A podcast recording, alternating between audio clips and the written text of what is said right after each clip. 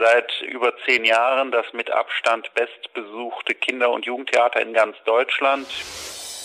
Natürlich freuen wir uns über jeden und jeder Euro, der im Moment reinkommt als Spende, als Sponsoring oder eben dann als Unterstützung. Wir haben jetzt ein ganz neues Projekt an den Start gebracht, das nennt sich Stage Door. Das ist ein Angebot an alle Kinder und Jugendlichen. Medienwerkstatt Bonn. Podcast. Heute mit Axel Schwalm. Hallo. Das Junge Theater Bonn ist eine der großen Bühnen der Stadt, ein freies Theater, das unter anderem mit der JTB Werkstatt eine der größten Schauspielschulen für Kinder, Jugendliche und Erwachsene in ganz Deutschland betreibt.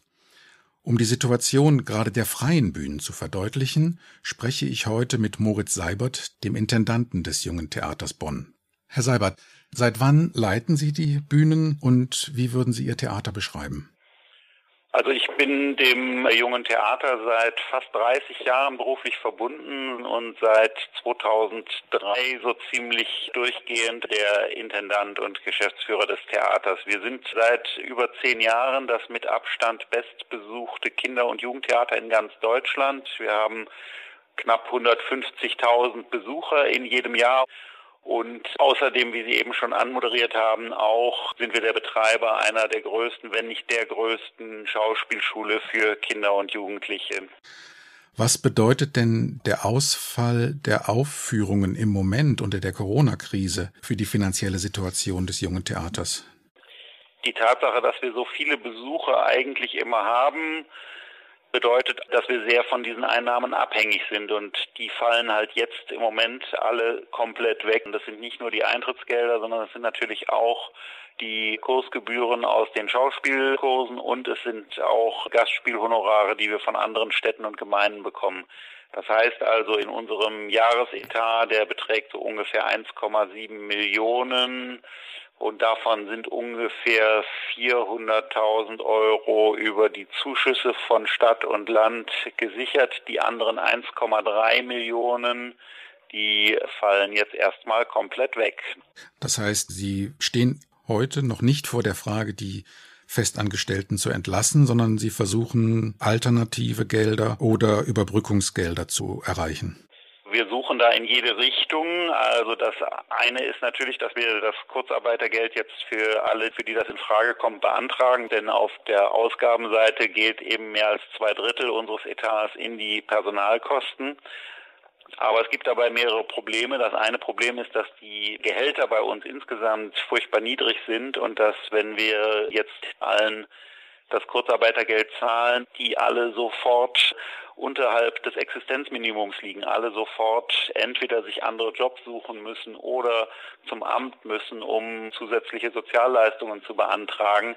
Und das ist natürlich überhaupt nicht sinnvoll, wenn man möglichst bald dann auch wieder mit diesem erprobten und hoch engagierten Team weiterarbeiten will. Ja, das heißt, wir müssen eigentlich die Nettodifferenz ausgleichen, um da Not zu verhindern und um zu verhindern, dass uns das ganze Team und das ganze Ensemble abhanden kommt und auseinanderfliegt und wir dann vielleicht nach dem Ende der Corona-Krise nicht mehr spielfähig sind, weil unsere Schauspieler weg sind und wir erstmal monatelang proben müssen, um die zu ersetzen, um neue Stücke einzustudieren. Wir warten jetzt dringend darauf, dass da vom Bund, von den Ländern und natürlich von den Kommunen, in denen wir sitzen, in unserem Fall die Stadt Bonn, dass da ein Hilfsprogramm aufgelegt wird, damit die Zusagen, dass die Kulturlandschaft nicht das Opfer dieser Krise werden darf, auch konkret eingelöst werden. Darüber hinaus gibt es ganz, ganz viele private Unterstützer, Spenden, die hier eingehen, Menschen, die darauf verzichten, ihre Karten erstattet zu bekommen und diesen Betrag stattdessen spenden. Und das ist wirklich überwältigend, wie groß die Hilfsbereitschaft der Menschen ist. Und natürlich freuen wir uns über jeden und jeder Euro, der im Moment reinkommt als Spende, als Sponsoring oder eben dann als Unterstützung. Haben Sie denn für diese bedrückende Situation auch einen neuen Ansatz, zum Beispiel um das Publikum auf andere Weise zu erreichen? Wir haben jetzt ein ganz neues Projekt gerade in den letzten zwei Tagen an den Start gebracht. Das nennt sich Stage Door. Das ist ein Angebot an alle Kinder und Jugendlichen, sich mal aus einer völlig anderen Perspektive mit Theater zu beschäftigen, quasi unseren Bühneneingang zu benutzen, wenn auch nur virtuell und unser Theater zu erkunden.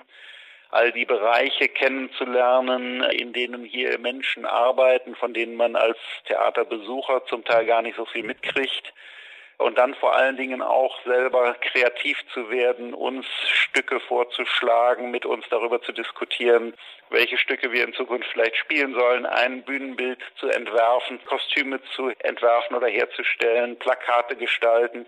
Da sind ganz, ganz viele Aufgaben jetzt schon für Kinder und Jugendliche so im Alter ab acht und bis nach oben eigentlich unbegrenzt online und das wird jetzt jeden Tag mehr. Da arbeiten wir mit dem ganzen Team mit viel Dampf dran, dass das jetzt sehr schnell ein Ersatz wird für Theater, zumindest eine Möglichkeit, sich mit Theater zu beschäftigen in einer Zeit, in der Theater eben nicht besucht werden dürfen.